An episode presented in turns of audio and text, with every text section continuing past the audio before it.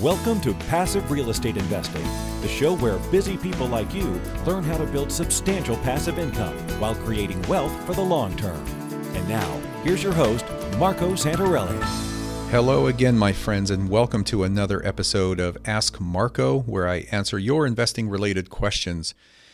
My question today comes from Amir, and Amir says, Hello, I just finished listening to all your podcast episodes from back in 2014 up to the very last one that was posted last week. The contents were so great and educational, I really appreciate it. I can't wait to have my first property with you guys. Although I am not there yet and I need to save some capital, I want to plan my strategies and pave my way to that goal. I have some questions. Two most important questions are as follows. Number one, I was wondering if it's better to partner with one or two of my friends or my brothers to purchase the first property. In that case, we can raise $20,000 much faster than what I would need to be able to save. If that is a good idea, how does the mortgage work? Okay, so there's actually two questions in this first question, and he does have a second question, which I will try to get to here based on time. So, what he's really asking here is if it's better to partner with his friends or his family. Ultimately, that's what he's asking. And the only reason he'd be asking this question, from what I can tell, is because it would allow him to raise that initial capital for the down payment and closing costs much quicker. So if he's sitting there with $10,000 and he can partner with his friends or his brothers uh, and come up with 20, 22, 25,000 to get that first three bedroom rental, single family detached property, then yeah, he could certainly achieve that initial goal a lot quicker. The thing is, is you first of all have to ask yourself, are you comfortable with a partner? And I'm not saying that's good or bad. It's really just the personalities and who the person is. And do you have a relationship, a good working relationship? Uh, even if they're family, you know, sometimes businesses create and ruffle feathers within a family and it creates problems and and upset and then all of a sudden people don't talk to each other and it's kind of like going through a bad divorce in a way. Because ultimately that's what might happen from that perspective. But there are a lot of people who do partner on businesses and partner on investing in many different things particularly real estate.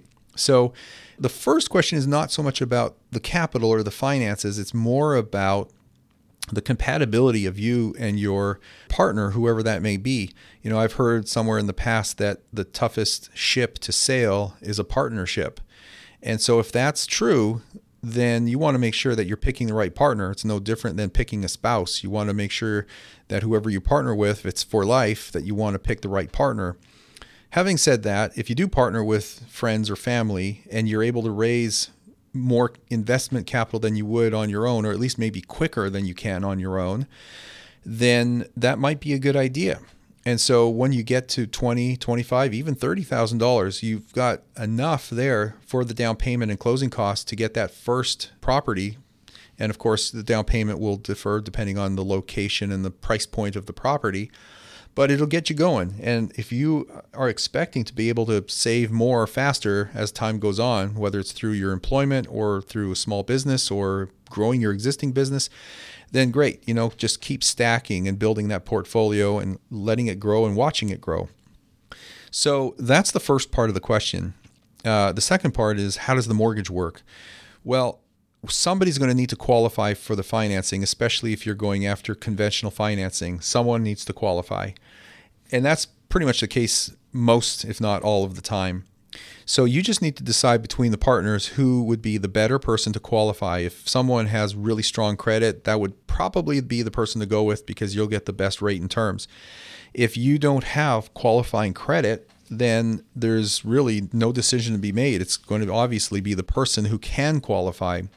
What I recommend you don't do as a suggestion here is go on the mortgage together. That may make you guys feel better. It may make one person in particular feel better than the other person if you were both on it. But the reality is is you are actually creating an opportunity cost for yourself because you can fit 10 conventional loans on each person's credit. So if you are both qualifying and both going on that mortgage, even if one person doesn't need to be on there, you're essentially recording one mortgage on your credit, on your reports.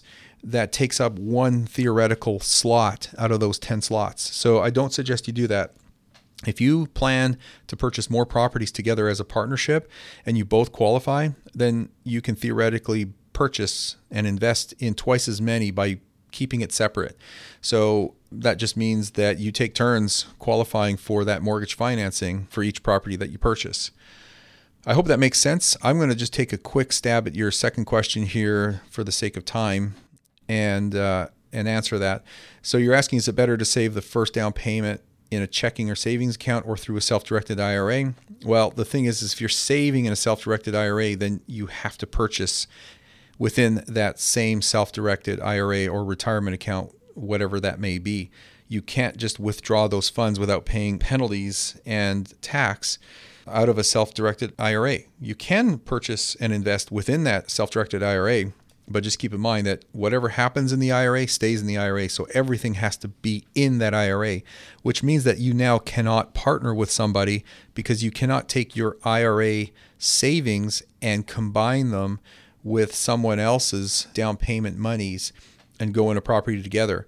Because, like I said, it's all or nothing. Everything's in the self directed IRA and it stays in the self directed IRA or retirement account or not at all. And you just can't share those revenues and depreciation and other factors and benefits from the property if you have it in your IRA with your partner. So don't do that. And uh, last but not least, you said, is there a good investment option that would work for low capital so that I can put my money on that instead of just savings. So I assume because of the low savings rate in the banks and whatnot, that you're essentially getting zero, if not a negative return. Where can you put your money? Depends on how long you want to hold that for. You could put it into treasuries or or T bills, um, CDs, whatever it may be. If it's a short term hold, those really don't pay much at all. If you have enough for a small hard money loan, you could do that. Uh, keep in mind it'll be locked up for at least three to six months. Um, but if you if you don't have twenty thousand dollars for that first down payment, plus or minus whatever the number is, uh, you probably don't have enough for a hard money loan either. So, really, the bottom line here is just figure out how to save as much as you can from whatever income and revenue sources that may be from, so you can save, stack, and build, and keep repeating that process. So that's it. Um, I think he concluded by, by the way, I would love to have a consultation session if possible. Yes, if you want a uh, strategy session, if you think you're getting near that point or you need some direction, just contact us through our website and we will put you in touch with one of our investment counselors to get you moving and planning the next step. That's it. All right, Amir, thanks for that question. If you have a question about real estate investing or finance that you want me to cover on the show, simply go to passiverealestateinvesting.com and click on the Ask Marco button. Help us share the show with other like minded people who can benefit from it as well. Just visit us on iTunes and leave us a rating and review. And if you haven't already, of course, remember to subscribe. Thank you for listening. We'll see you on the next episode.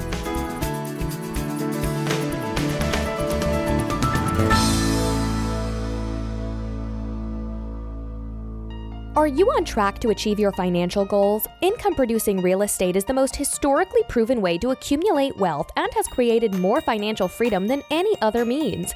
Norada Real Estate provides everything you need to invest in the best turnkey cash flow rental properties. Our simple proven system will help you create real wealth and passive monthly income.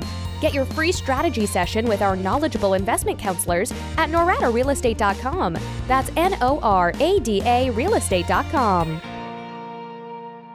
Nothing on this show should be considered specific personal or professional advice. Please consult an appropriate legal, tax, real estate, or business professional for individualized advice. For distribution or publication rights and media interviews, please contact the host.